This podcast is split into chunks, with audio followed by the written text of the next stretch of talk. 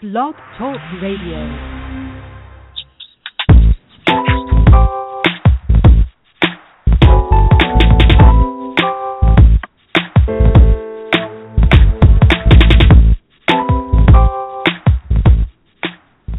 Welcome. You're listening to Perfectly Healthy and Tone Radio with your host, Darren Fatman McDuck. And now, prepare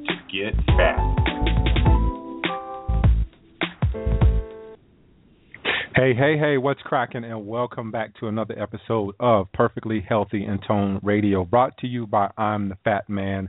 Dot com. Good show tonight. We're going to be talking about holistic dentistry with Dr. Lorie Miller Stevens. Um, there's a lot of things out there that I want to know about my teeth, and uh, I'm going to be able to ask Dr. Stevens about that. If you're interested in asking her any questions, please call into the switchboard. The number is six four six seven one six ninety three seventy one. Again, the number is six four six seven one six ninety three seventy one. As always, join me on Facebook. I'm on Facebook at facebook.com slash the Fat Man Radio Show. You can find me there and join me there, and you can get the latest updates on the show and what's coming up uh, on the show.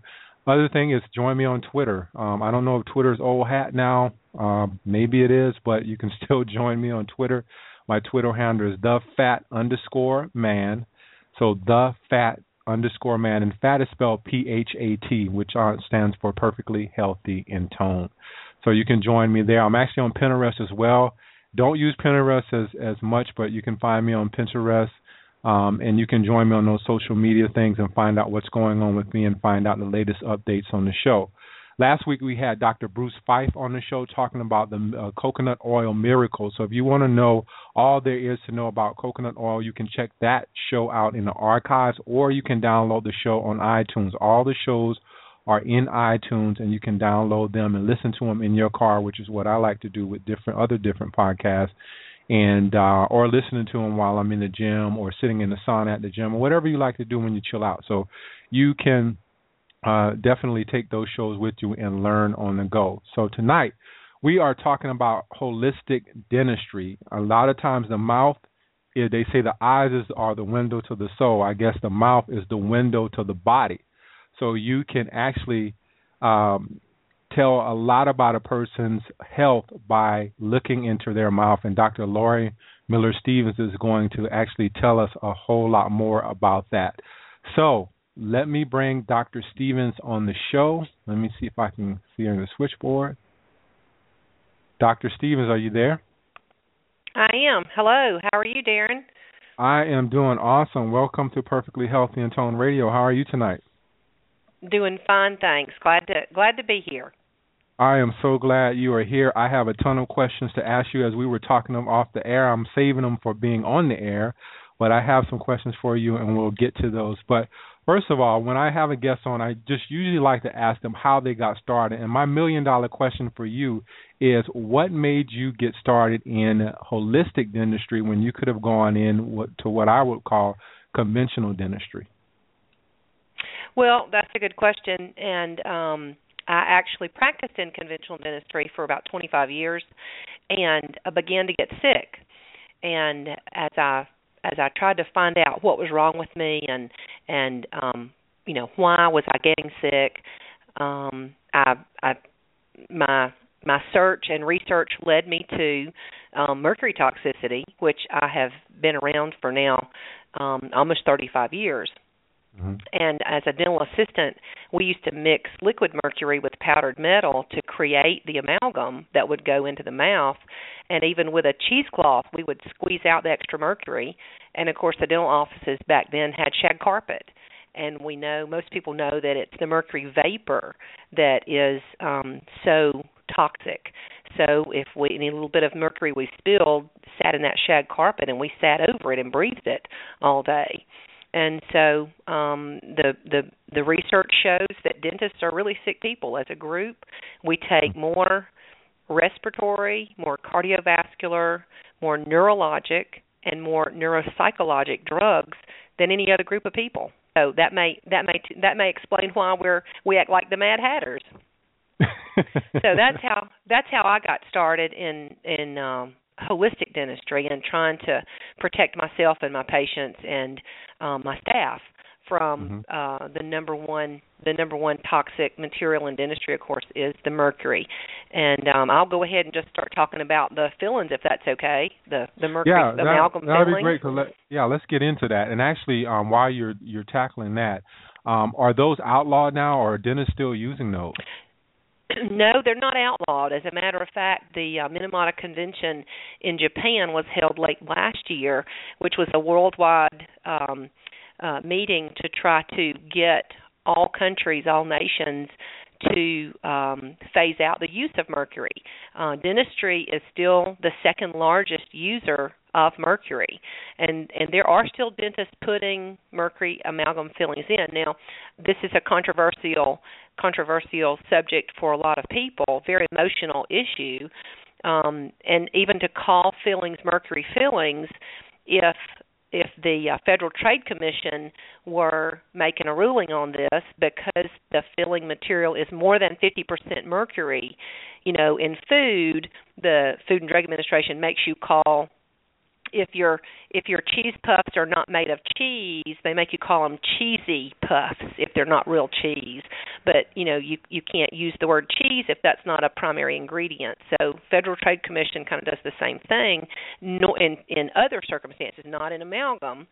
Um, amalgam or silver fillings is the is the word most people are familiar with, but the mixture, the content of the filling material is actually 50 to 54% mercury. So, being the primary ingredient, to be technical, they really should be called mercury fillings. But we're not, you know, and the ADA has not um, allowed that through the years. But I think people are realizing the makeup of that material is really more than 50% mercury.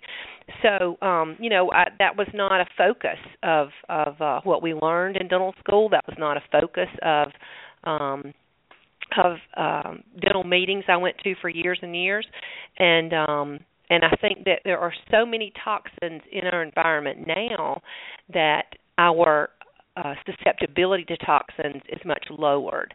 And so we have a lot of folks now, if you look at the people that are becoming um, sick earlier and earlier, look how young people are getting cancer, look how, how many people are getting Parkinson's or Lou Gehrig's disease or MS. Mhm. All of these all of these severely debilitating diseases are really a reaction to your level of toxins. And toxins are not one plus one equals two.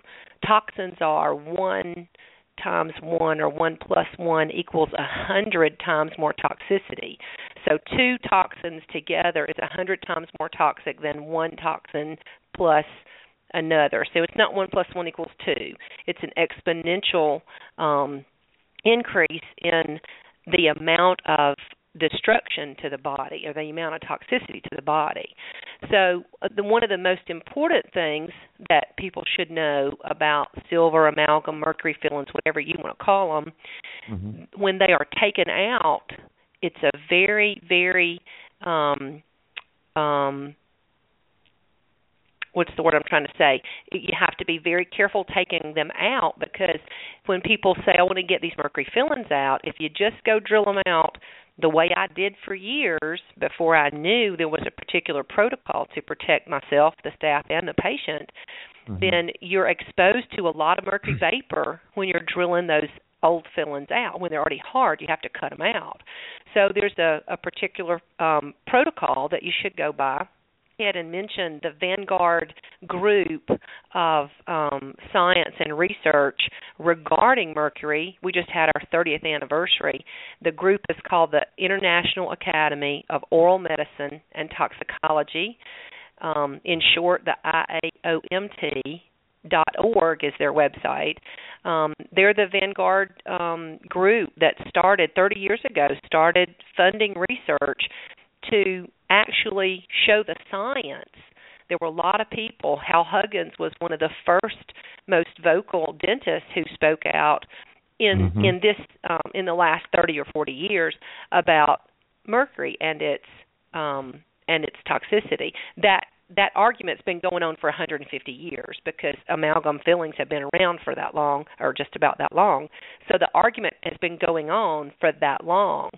But recently in recent years Hal Huggins kind of started that movement again, and there are a lot of other folks who have who have um, who have um, championed this um, this this quest to to show the science and let people know that having amalgam fillings in your mouth, you are exposed continuously to mercury vapor. I was taught in school that the mercury, once it was mixed with the powder amalgam, the powder um, metal, that the mercury became inert and it did not come out.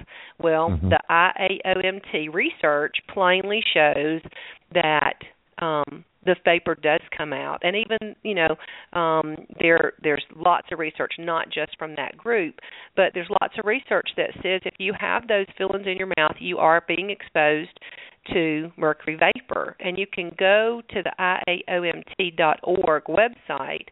They have a great library. We just opened this um, to the public. We just got it all online and all digitized and there are over 900 research articles that are they're free for people to look at, to read. There are videos of actual.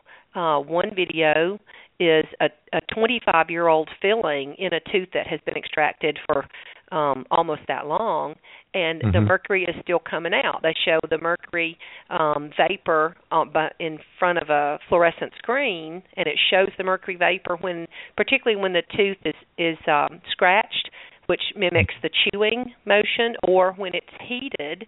They rub it with a pencil eraser to just increase the temperature, and the smoke comes off more, and that's the mercury vapor that is visible to the eye because of the fluorescent screen behind it. And um, and so um, the IAOMT does lots of research, teaching, um, spreading the word. There were um, uh, representatives at the Minamata Convention in Japan to try to uh, phase out and and and particularly uh, phase out the use of mercury in dentistry because we're the second largest contributor of mercury or user of mercury um, in the world. It's 340 tons a year, and that's you know mercury is the most toxic element other than the radioactive elements, and so Hmm. it it is toxic, and we need to stop. And and in Georgia, we in many states actually, but Georgia we don't have to have mercury separators in our dental offices, so we can drill out the old um, amalgam fillings, creating the mercury vapor in the office, and then of course the the the um, the water and and the particulate matter that is removed from the mouth can go right out into the sewer and right back into potable water. So dentistry is the largest contributor of mercury into our drinking water system. And so some states have mandatory mercury separators. I have one, of course, in my office, but it's not mandatory in my state. So we're working um, uh, very closely with the EPA to try to get the EPA to regulate that um, because the ADA has suggested that people have them, but it's not mandatory at all. And so we want to we want to help patients not be contaminated through their mouth or through their drinking water. And there are other uses for mercury too, but but a really strong phase out in the use of mercury in in medicine particularly. You know, you don't get mercury thermometers anymore, that kind of thing. So so the use of mercury is is uh, going down in many ways. Unfortunately, light bulbs it seems to be going up in the use of light bulbs. So um, fluorescent light bulbs do use mercury. So um, we we need to we need to be aware of that too and have people um uh show their displeasure at these new fluorescent light bulbs because in, incandescent fl- uh, light bulbs are going by the wayside and they're Mhm. and they're much safer as far as I'm concerned. They do use more electricity and of course coal burning power um plants do create some mercury um into the atmosphere too. So in in the long run um I think if we can use less electricity with the coal from coal and less electricity from the light bulbs without using mercury in the light bulbs that'd be the best um that'd be the best thing there i didn't mean to uh digress into light bulbs there Yeah, that's darren so help me get back on track and okay, and that's okay. Actually, I was going to ask you because um, you mentioned a specific protocol to take the Mhm. mercury fillings out, and I remember when I I did mine about four years ago, maybe longer than that, maybe five or 6 years Mhm. ago, and I thought that I was doing everything so right, but I remember Mhm. that the dentist didn't do anything, and I'm here in Florida. The dentist didn't do anything other Mhm. than just drill them out. So I know I have mercury Right. toxicity, and I still have Right. one that he told me that he couldn't take out because it, something Mhm. would have happened to the tooth. But I'm just wondering Mhm. how involved is that process? Um, Well, it's not. It's not. out? It's not really right. It's not really that involved when you get somebody who is familiar with um call and and I'm on that board of directors for that organization and I'm in the in the midst of writing um some presentation materials to to just share with people what is involved in the protocol.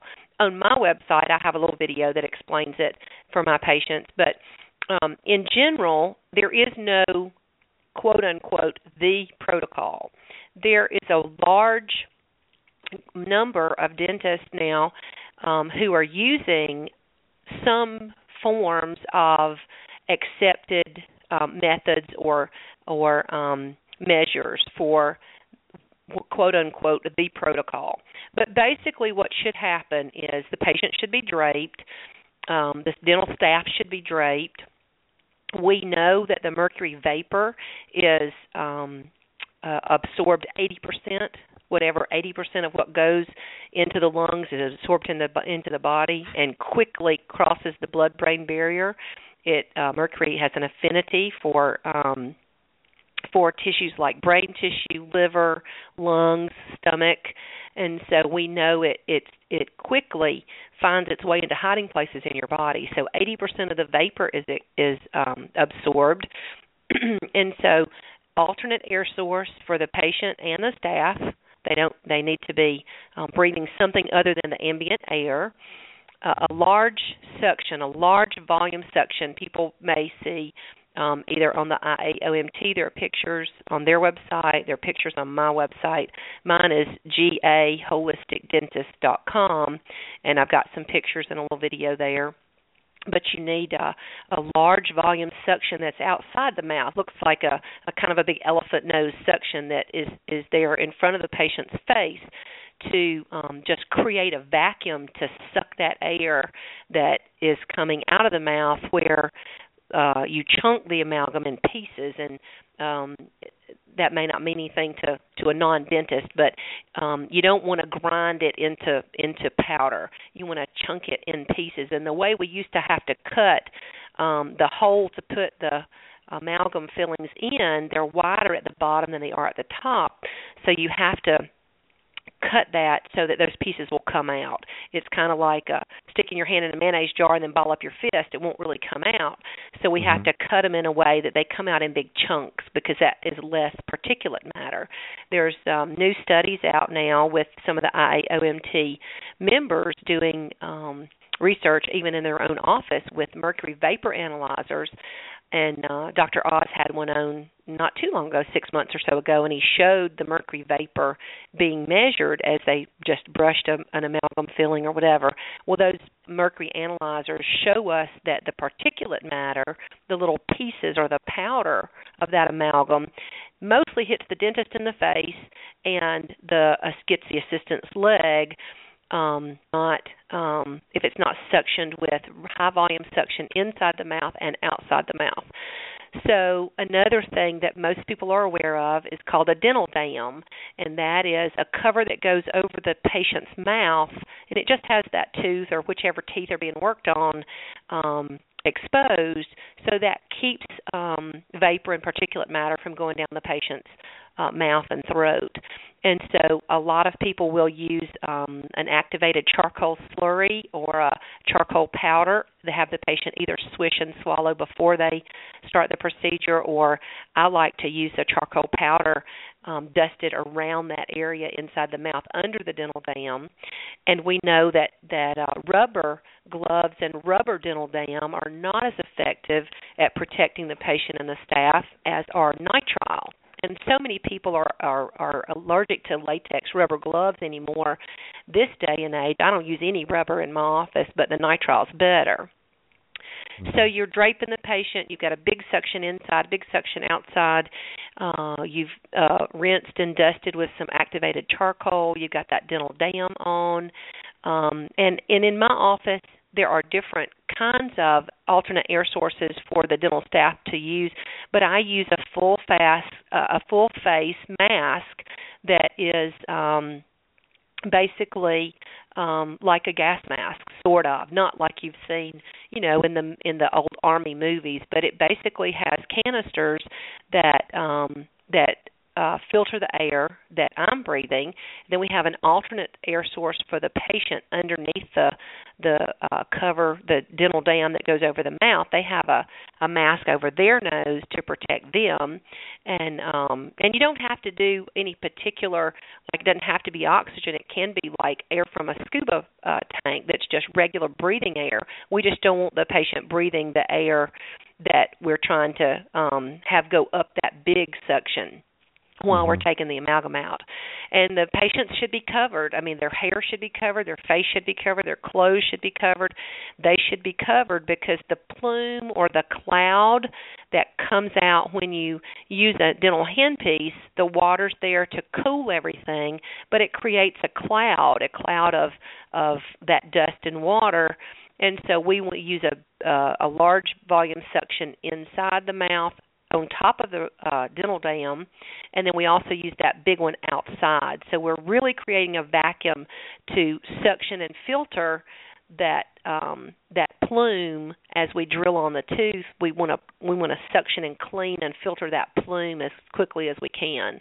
Now the patients should be in in in good uh, health as far as kidney and liver function because no system is perfect and um, the the silver filling or amalgam uh, mercury filling is in contact with the tooth, and teeth have three to nine miles of tubules or water pipes in them. Back teeth have um, usually about six to nine miles of, of little water pipes in them. That's usually where the the amalgam fillings are, is in the back teeth.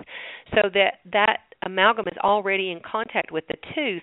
So there's going to be some of that um, you know, although small, there's going to be some amount of that that is drawn into those tubules. So the body's going to have to be able to excrete um, some of that mercury. There's going to be some um, contamination, even with even with you know barriers if you use all the barriers and they're different I, I didn't mention that there are some differences from office to office as to what what uh, barriers to be used there's different kinds of suctions one's called a cleanup uh, some some dentists will use um, uh, different combinations or different types of masks or alternate air source, um, different types of of uh, drapes. And there are people. I'll go ahead and mention this. There are people that we say, quote unquote, are allergic to mercury. That's kind of just a, a just a general layman's term. There are different uh, uh, genetic uh, mutations that some people are more sensitive or they are more harmed um, more easily from mercury. And and when a dentist is that sensitive then he has to take extra precautions. Um, and if the patient is that sensitive, then there have to be extra precautions, and those are DNA tests to see if they have that genetic right. mutation that makes you more susceptible. So you'll see some pictures on the IAOMT website. You'll see some pictures of dentists and staff in Tyvek hazmat type suits. You know, they've got the the hood and everything on. Not right. everybody wears that. You know, some wear a surgical gown. So there are differences in the protocols, but those are the those are the um, high points. You know, masks, coverage, um, some kind of dental dam, some kind of suctions, um, uh, an ion generator that generates negative ions that's going to help to um, to make that uh, mercury, whatever um, uh, vaporized mercury, make it less um, uh, liable to react with you. And yeah, um, um, air the air filters too. You know, we've got HEPA filters and mercury filters and and lots of stuff to help keep everybody safe. And then of course yeah. the the waste removal is really important too of what you know we want to be sure that doesn't go in the sewer you know that mercury sludge that was once the mercury is drilled out of the mouth you want to be sure it's not going in your drinking water yeah. Uh, Dr. Stevens, real quick. Um, I see two people that are in the switchboard. If you have a question for Dr. Stevens, just hit one, and I'll know that you have a question, and I can bring you on the air. Um, again, the number is uh, 646. Is anyone out there listening? We're halfway through the show. The number is 646 716 9371 to call in and get your question answered by uh, Dr. Stevens. And those of you who are already in the switchboard who have a question, just hit one and I will see that you have a question and I will bring you on. Um, it sounds like it's real serious, this mercury stuff. I wanted to jump into another area of controversy, so to speak, and that is fluoride. I've heard a lot of different things on fluoride. What's your what's your uh, stance on that? Well, fluoride is the most reactive element there is. Fluoride wants to jump on something else and react with something else more than any other element. And fluoride is um, basically toxic, very toxic.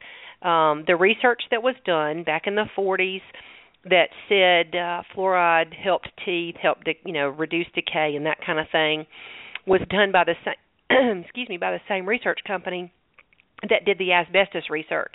So that might tell you something. It was also um, it was also funded by um, large industry, chem, uh, chemical industry um, here in the United States. So if you look over over the last 50 or 60 years, um, there is not a correlation between fluoridated water and less decay. There are areas that have never been fluoridated that actually have less decay than areas that were fluoridated. It's a very controversial um, it's a very controversial topic. And if you if you really find out where the fluoride in municipal water systems comes from, 91% of those municipal water systems, the fluoride is not sodium fluoride pharmaceutical grade. It is actually toxic waste from the petrochemical fertilizer industry and their mm-hmm. air scrubbers that catch that um, smoke or smog coming out of their smokestacks. The EPA won't allow them to let that go out into the atmosphere, so they have those scrubbers. That's where 91% of the fluoride that goes in municipal water systems comes from. It's it's industry, chemical industry waste and that's shocking to most people. But there is no evidence that fluoride reduces decay, and there is lots of evidence. Um, studies that have done been done in China and then reproduced again in the United States that shows fluoride is um, detrimental to IQ. It's detrimental to the teeth and the formation of of normal healthy um, enamel. It hit uh, one of the things that it um, helps to do is calcify the pineal gland, which is an emotional type center that helps with the hormones and the emotions. Um, it also causes early puberty. If you look at kids these these days, puberty is happening earlier and earlier and earlier. And then mm-hmm. many of us many of us remember that um, that in the concentration camps in Germany, the prisoners were given fluoride to make them lethargic and make them apathetic.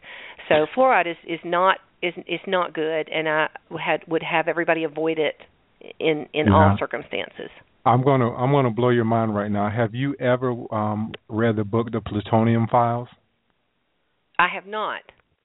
Pick that book up. That book um it talks about the the the gentleman, I believe his name is Hal Hodges, the gentleman that was linked to uh inventing the um the bomb uh the mm-hmm. what is mm-hmm. the atomic bomb the hydrogen bomb it, it, mm-hmm. yeah it, it goes through that whole thing of how all these people were affiliated and how they were the ones that kind of uh recommended that we started putting fluoride in in our water but it's a really really good well, book so it's not a, a long book but really really mm-hmm. good book it fluoride is they they need a place to get rid of the waste and if you look mm-hmm. at the quote unquote natural high fluoride levels in um the western united states look at how many bombs were tested there, and it is an it is a byproduct of testing bombs. Just like as a side note, in in North Georgia where I live, there is naturally quote unquote naturally a high level of arsenic in the water table. Well, that's from the poultry industry because they put arsenic in the chicken feed to keep the bugs out. And so that natural high fluoride level in the western United States, I think, can be traced to the testing of the bombs. You're absolutely right. Yeah. Yeah, if you if anybody's out there and you're listening, the really that book is called The Plutonium Files. It's a 400 page book, but it's well worth the read, and it kind of puts everything together. Um, really, really well researched book as well, and I think that they talked about that. It, uh, President Clinton, when he was in office, actually apologized for that whole fiasco and what went on, but nobody really paid any attention to it. But pick that book That's up. That's right. Yeah. Um, another thing that someone wanted me to ask you about was uh, just uh, oil pulling. How do you feel about oil pulling? That's become a rage now, and everybody's into that. But um, what's the? Are there any advantages to that? I, or? I well, I think that oil pulling is, from what I see in myself and my patients, I think it's very, um, it's very um, beneficial. Oil pulling, I think the history is um, started in in Ayurvedic medicine, and they used to use safflower oil or sunflower oil, some of the other oils, but the one that's most popular now is coconut oil, and I think coconut oil is a super super um, um, natural ingredient that that we have that's very um, very beneficial. I won't go into it since you just had that last week. I won't talk a lot about it. The mm-hmm. one thing that I would like to see is some research on what the oil does to dental cements. And that's my only that's my only reservation is that some of the older cements may be um, may be um, they're the the old cements, and I say old. I've I've been in dentistry for 35 years, so the cements that I started using back in the early 80s um, are not really used much anymore and those are the cements that I worry about the oil may have some uh detriment to. So that's my only reservation, but I haven't seen any research on it yet. That's just a personal reservation that I have. But I do know that coconut oil is very beneficial and just briefly the Alzheimer's um group suggests 5 to 9 tablespoons a day to be ingested if you have Alzheimer's in your family. Also um the ADD ADHD groups say 3 to 5 five tablespoons a day um, for anybody with ADD or ADHD. And so I know that coconut oil is um, a combination of capric, caprylic, and lauric acids, and they are antiviral, antifungal, antiprotozoan, and antibacterial. My take, just as a quick, um, how does it work? What does it do? I think it I think it lowers the body burden of microbes in the mouth and when you um when you swish and hold that it kills those bugs in the mouth and then you know bugs in the body they have a predilection for where they like to live and yet they travel throughout the body. You know, we are more microbes than we are our own cells. And um and so when that when that ratio of good bugs to bad bugs gets um switched and we have more bad bugs than we have good bugs, I think that oil pulling really does help to um to replace that balance between good bugs and bad bugs. Now, and and so I see a lot of benef- benefit, and I see patients begin to um, to have better health. And I think that's one of the things that um, when people are trying to get into a healthy lifestyle, going gluten gluten free, and um, of course, you know, getting rid of um, you know artificial sweeteners and and chemicals and dyes and food additives. Um, that's one of the things they start doing is oil pulling. I, I think it's great. Good, good. Um, again, if you're in the switchboard and you're bashful, you have a little bit of time to ask your question. If you want to get on, you are uh, just hit one on the switchboard, and I will see that you have a question and bring you on. Otherwise, we're going to roll on with the show. Um, let's talk about the health of someone's mouth. I know that you've seen many, many mouths in your in your practice. Mm-hmm. What can you tell about someone's health um, from their mouth? Oh gosh, the first thing probably is um well, and everybody can tell this. Sometimes you talk to somebody, and even two or three feet away, you get this horrible odor from their mouth, and that's the sulfur compounds from people who have gum disease. And so, gum disease is one of the very first things that that you can tell by looking in somebody's mouth. And gum disease is an autoimmune disease, so you basically become allergic to um your own uh, tissues, and that happens so many times now.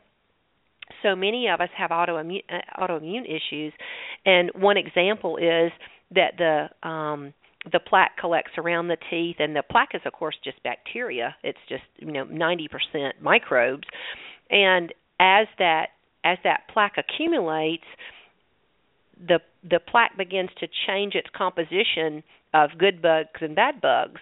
And as the plaque gets older, it gets more and more of the bad bugs that are anaerobic, they don't like oxygen. It starts to that plaque and tartar start to form down under the gum where there's no oxygen.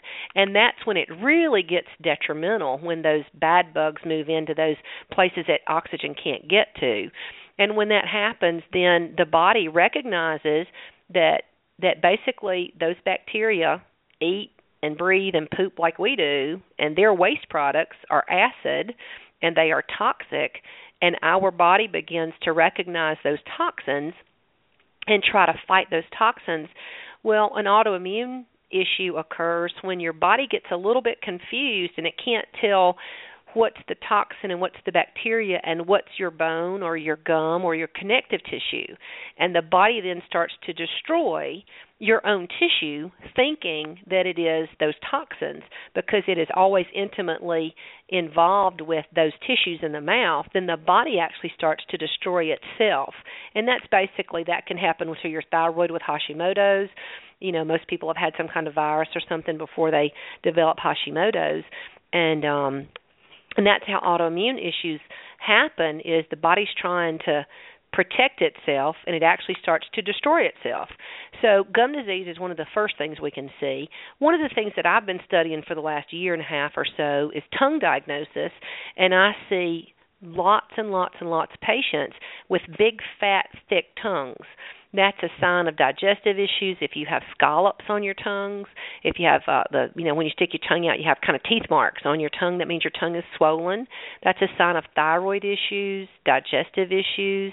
Um, a lot of people have a coating on their tongue, a thick coating. Um, that's digestive issues. It can be um, in Chinese medicine. They can um, they call that sometimes. Um, and I'm not well versed in Chinese medicine, so um, a caller may correct call in and correct me. Feel feel free if you if if the callers know more than I do about Chinese medicine. But um, they can that they can sometimes call that um too wet or too much of the water element um for the tongue.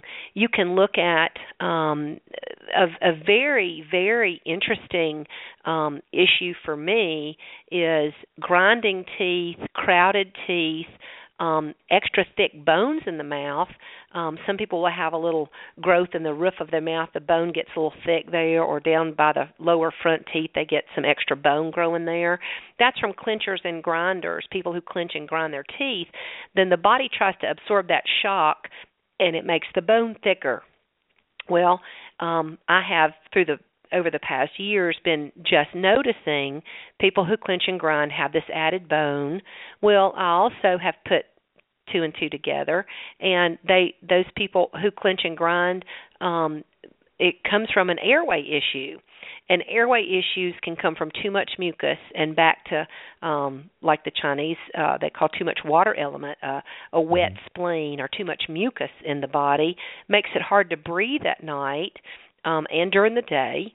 And too much stress also causes us to shallow breathe, and our breath patterns get skewed, and we don't breathe deeply um, uh, like we ought to, and that skews our our carbon dioxide oxygen ratio, which has a whole effect on the growth of the mouth, it relates to um, uh, causes crowding of the teeth. Um, also, if the carbon dioxide ratios are not right because of shallow breathing, um, it can actually cause sleep apnea and um, snoring and things like that. It's not just a obstruction because somebody's overweight and their soft palate makes them snore or obstructs their airway. It has to do with how we breathe during the day and um, how much stress we're under and also leaky gut. Leaky gut comes from, I think, from uh, toxins in the body that mm-hmm. um, allow the gut to leak undigested proteins into the bloodstream, which is a large part of that connection of the autoimmune issues we see so much these days. But I'm excited. I do the webinars for the Holistic Dental Association. I'm excited to have a webinar to, tomorrow night on boot, boot Buteyko breathing. I think I'm saying that right. So I'm interested to learn more about that and how our shallow breathing during the day because of stress affects our breathing at night and um, that carbon dioxide ratio actually helps to start the diabetes process. It helps to start the um, high blood pressure process. Um, has many of the has a, an ill effect on um, many of our of our body functions if we don't get the right carbon dioxide oxygen ratio. And so, um, just to start um, belly breathing to make your belly come out to really get a good breath if people will start practicing that we stay so stressed and dentists uh, and dental staff members uh, particularly we hold our breath a lot because we're so close to people and um I would um, imagine I've been in so. Yeah, I've been in dentistry for a long time before we started wearing gloves and masks and all that. And so you just kind of didn't breathe over somebody. And so that may be part of the reason that dentists are so sick because we take, you know, I mentioned all those medicines earlier that we take more so than any other group of people.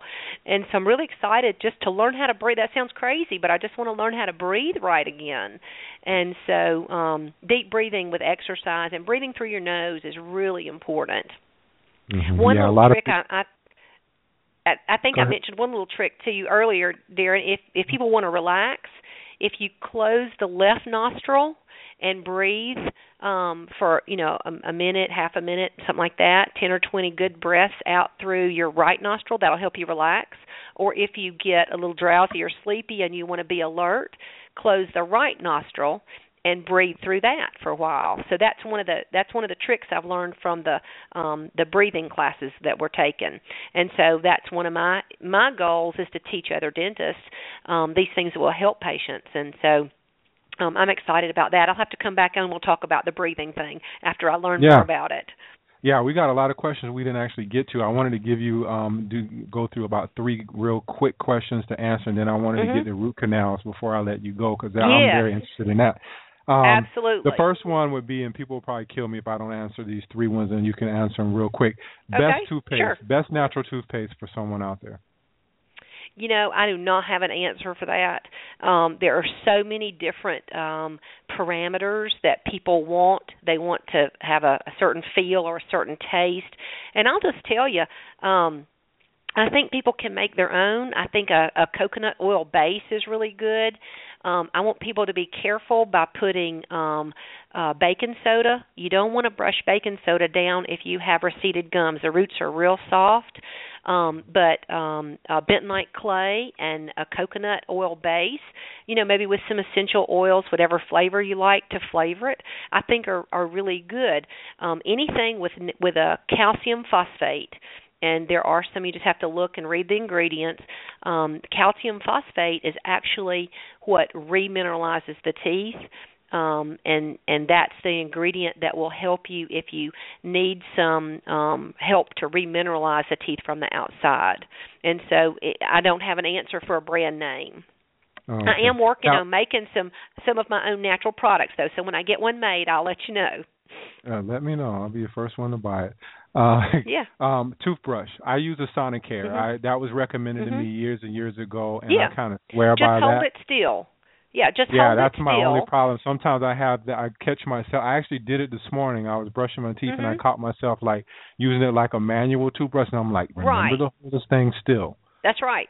Hold it still. And I teach people to use just a little cheap disposable toothbrush. I give just cheap disposable toothbrushes and I give everybody a dozen of them when they come.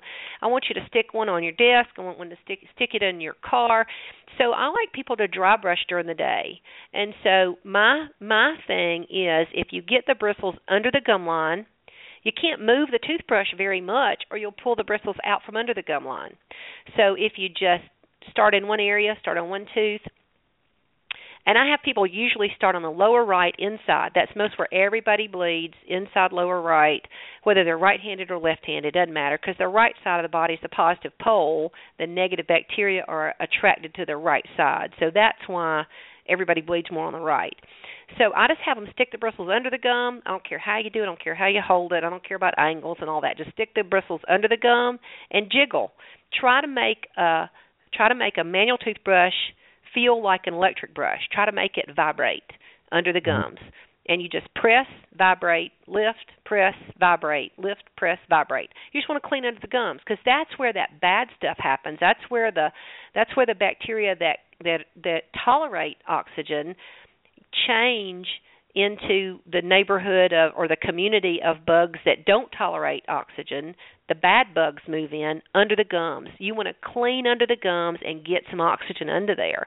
And and I'll just tell you, there's a great product called the Hydrofloss that it's like a water pick, but it ionizes the water and that will help clean under the gums down to eight millimeters. That's that's deeper than you can get with anything else.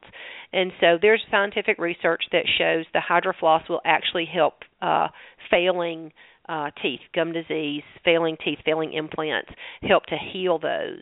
And there's a um, there's a discount code, and I hope I'm going to say it right. You can just go to hydrofloss.com and get mm-hmm. like 30 bucks off or something if you use um, five oh five eight nine oh. That they how did you hear about it? And that's just the discount code five oh five eight nine oh. That's the cheapest way to get one. But the, I have seen people turn their mouths around with a hydrofloss. Absolutely.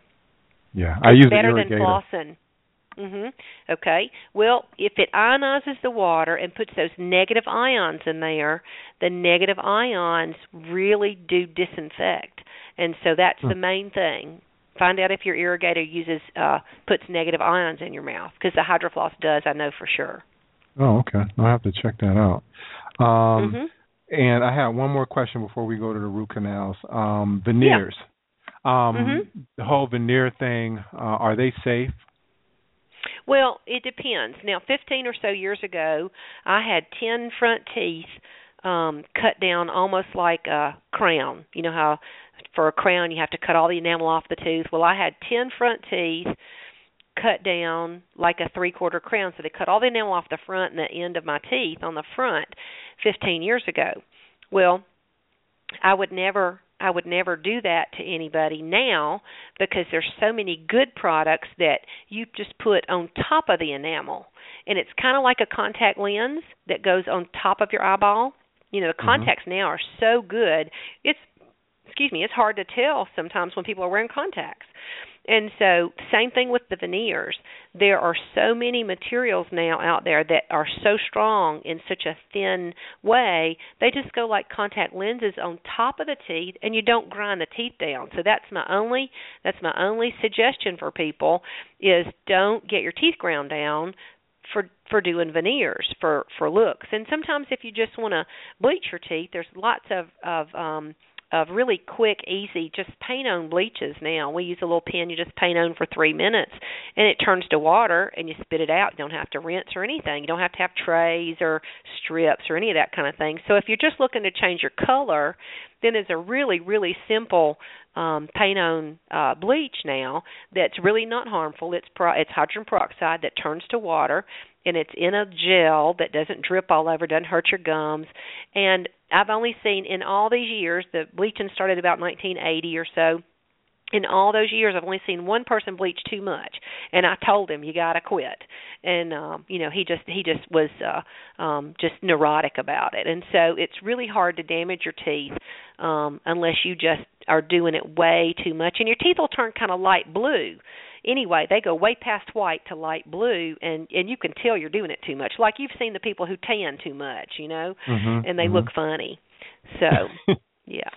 Yeah. So with that that thing that you were mentioning, you you mm-hmm. the, how long does that last if you do the the paint? The bleaching, well, if you a bleaching pen is just an alternative to if you want to change the shape and the um you know how big your teeth look or close spaces or you know make them not look rotated or something then um lumineers is one of the brand names that people hear a lot. I've done a lot a lot. I've done a ton of lumineers in my office. And um and so that's if you want to change the look of them uh if you just want to do um the bleaching pen i use gosh, I'm not even I'm not even sure what the name of it is to tell you the truth, but um we'll give everybody my information. They can call the office. But the little it's a three minute gel. Um you can brush and floss in the morning, whatever. Um like while I wash my face or something, I just put the uh paint the uh, bleach gel on my teeth and then while I wash mm-hmm. my face when I'm done, I just spit and I'm done. No trays or anything. Now, hmm. if your teeth are like a white shirt, ketchup and mustard and chocolate and barbecue sauce will stain a white shirt. Your teeth will absorb stain through the years, particularly uh red wine and dark chocolate, which I love, things like that. So if you're going to if you're to, you know, put the stains on your teeth, then you got to bleach it off because toothbrushing won't won't really get it off.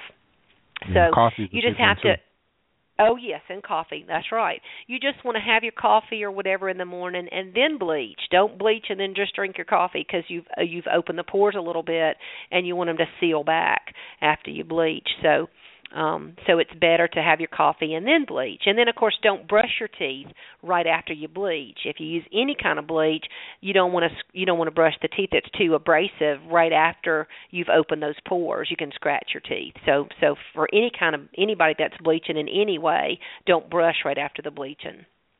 Yeah, yeah. Last question for you. Let's get into mm-hmm. this thing about root canals. We got about 10 minutes. Yeah. Hopefully you can do it okay. in less than in that time. I know. Yeah. Had you had yeah. a bit of a well, sore throat. Um. Yep. I, I've heard. How about if I just tell you my? Uh, how about if I just tell you my spiel? And my spiel is going to answer most everybody's questions. That okay? Tell us. Tell us your spiel. Go okay. right ahead. Okay. All right. So there are there are as many opinions about root canals as there are people. Now, Hal Huggins, and he's towards the really, really, really conservative group. Most people know his name. Um, mm-hmm. He lost his license for speaking out for, um, you know, what's safe for people, and um, he's done a lot, a lot of good for for the um, the uh, toxicity in dentistry. So he'll tell you don't have any root canals, don't have any implants, don't have any porcelain, don't have any composite. So we asked Dr. Huggins, um, we I see him at our IAOMT meetings, um, so I have seen him twice already this year, and we say, well, Dr. Huggins, what would you have us do? Take all those teeth out. So that's one opinion, way over to the conservative end, and then conventional dentists would say there's nothing wrong with a root canal, have a root canal if it doesn't hurt, there's nothing wrong with it. Well, right. my opinion is is this, and I've kind of come full circle back and forth um, from root canals are okay to don't have any. There are some there are some balancing um, acts now. Ozone therapy is a super super balancer for people who um, who people who are relatively very healthy who have root canals and you can maintain those in an energetically balanced state. And so for anybody who's who's familiar with energy medicine, um, or it's actually um, it's easy to test the voltage of teeth. And so ozone therapy can help you save root canal teeth if if you are relatively healthy, the tooth is relatively healthy, and even though it's got root canal filling.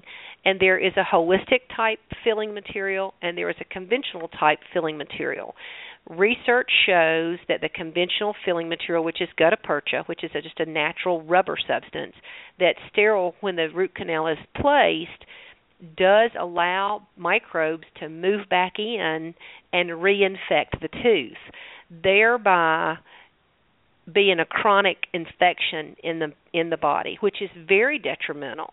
Ozone is the thing that can balance that. So ozone can keep those bugs at bay and keep that keep that real acid environment um, more neutral. Now, if you have autoimmune issues, if you have um, um, health issues, and you're not real healthy, then my my suggestion is you need to weigh very seriously if you're going to keep any teeth that need to be treated with a root canal. And you treat a root canal, you treat a tooth with a root canal because the nerve is dead. That's why you treat one with a with a root canal. And um there are people who say you don't need any dead tissue in your mouth. Um, but some people will tell you if they have a denture or partial that is just hooked to two or three teeth, and they are robust, healthy people, and and those root canals then are treated periodically with ozone, those teeth can test um, with a with a healthy voltage or a healthy um, energetic balance. So there are lots of teeth that are not healthy root canal teeth, and if they show on the X-ray a dark spot around the tip of the root, um, that just shows that that's harboring infection and there's not much more detrimental to you than harboring chronic infection in your mouth in your teeth. Now we spoke a little earlier about the root canal cancer connection. Mhm. does does having a root canal cause cancer? No not directly. But is it very detrimental to people to keep infected teeth in their mouth? Absolutely for anybody who's familiar with the meridians in the body, the teeth are the circuit breakers.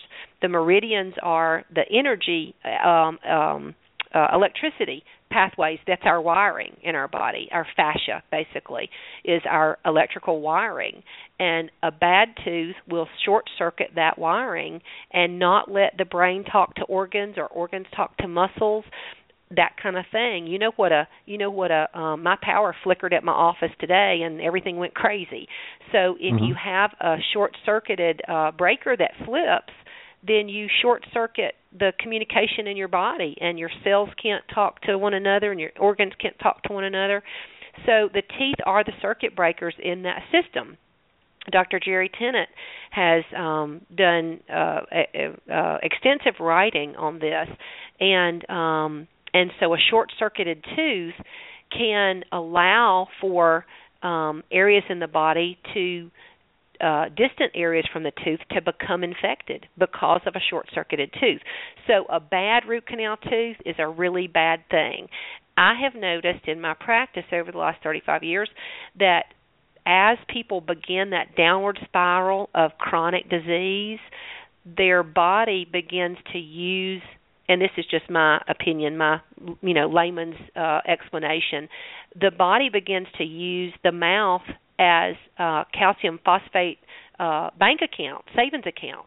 We need calcium phosphate. That's the the biggest mineral in our body. We need that to make our muscles work. The heart, of course, needs the calcium to beat. We know how important calcium is um, and balancing blood pH. You know, that's one of the most important things that the body can do is keep the blood at the right pH, very critical pH. So we use our extra stores of calcium phosphate. Our teeth are just specialized bone. They're the same makeup as bone, mostly calcium phosphate.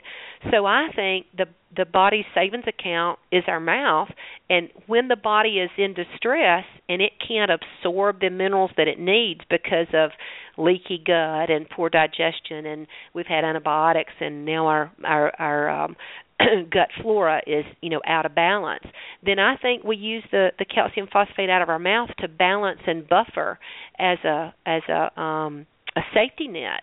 And in Mhm. that chronic spiral of downward uh, downward spiral of chronic disease then people begin to notice they're having teeth abscess and they're getting more root canals. And i think that is a symptom of an overall chronic disease. Do i think that the teeth actually cause cancer? No i don't. But i think they lead to um, a further uh, downward spiral of, of ill health. I think they're a sign that things are really going south. And and yes, are there are there um, microbes harbored in those teeth that have been found in cancers? Yes.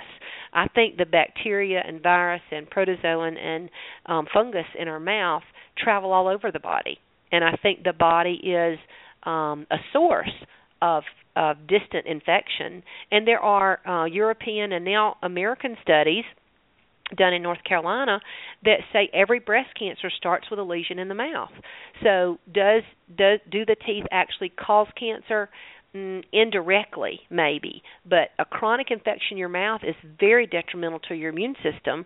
And if your immune system is busy over here trying to, uh, he, you know, trying to work on these abscesses that have been there for years and years and years, your immune system can't go pay attention to other things and eat up cancer the way it's supposed to. We're designed to eat up cancer, to seek it out. Our body's supposed to seek it out and find it and eat it up.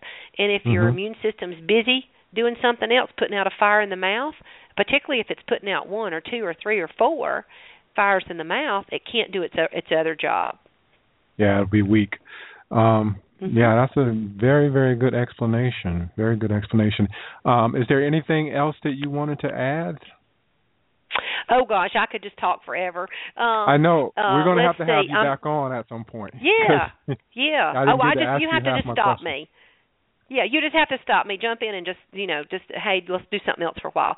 Um, you, we've hit the really high points. I just I get excited about about teaching all of this, and um, and I have a I have um, if it's okay if I just tell everybody I have an open forum at dearholisticdentist.com um, it's a blog, and you can ask questions, and then also on Facebook, dearholisticdentist.com, and um, I'll, I'll answer any questions, you know, and love to be back on the show and, and, and answer your questions, and and um, and thank you for having me, and um, be glad to answer, you know, anything else. Nothing else comes to mind right now. I, I am really excited about this Buteyko breathing thing. I'm going to learn tomorrow night, so Yeah, really excited about that. Yeah, you can share Yeah. that with us uh, next time. And then there's some other questions I wanted to ask you. I actually wanted to get into um, Mhm. asking uh, questions around children, but we can do that um, next time you come on and Oh, uh, yeah. and touch on some questions that I didn't get asked tonight. But um, thank you for answering the question about the root canals, and thank you Oh, for yeah. being on the show, Dr. Stevens.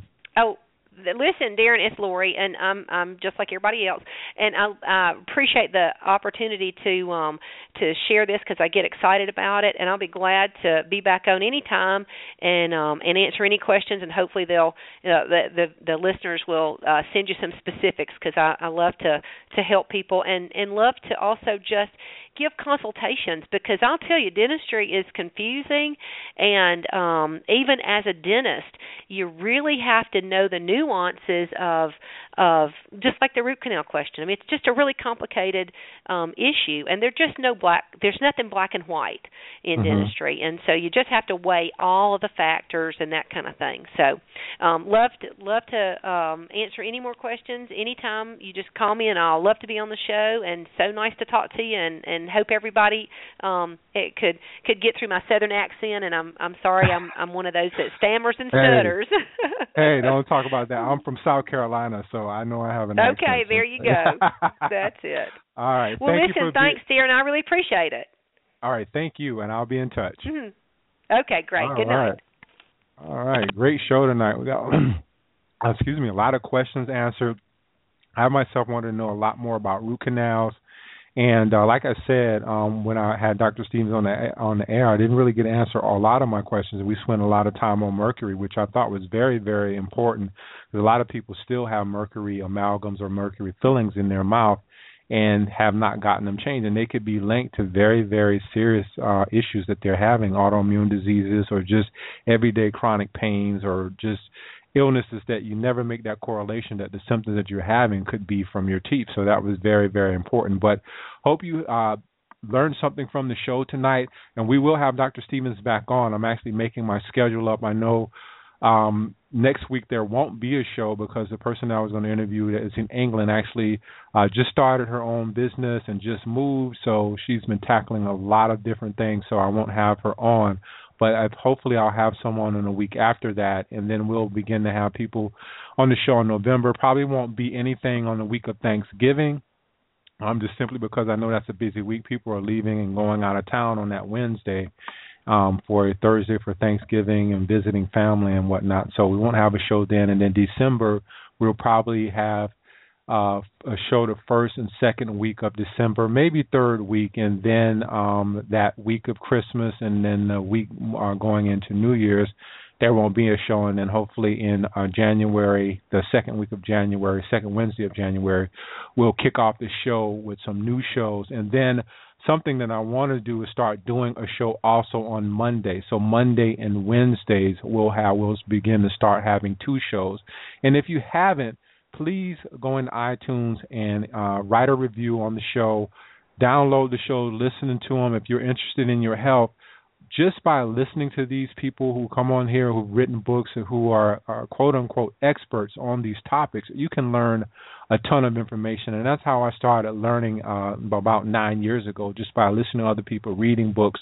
Um, so you have the advantage of uh, going and downloading the shows and listening to them on your iPod. That's all I used to do to gain knowledge. And then if you don't have an iPod or um, would like to listen to the shows, they're also ar- archived in Blog Talk Radio. So any show that you're particularly interested in, you just go to Blog Talk Radio, click on it, and you're able to listen to it on there.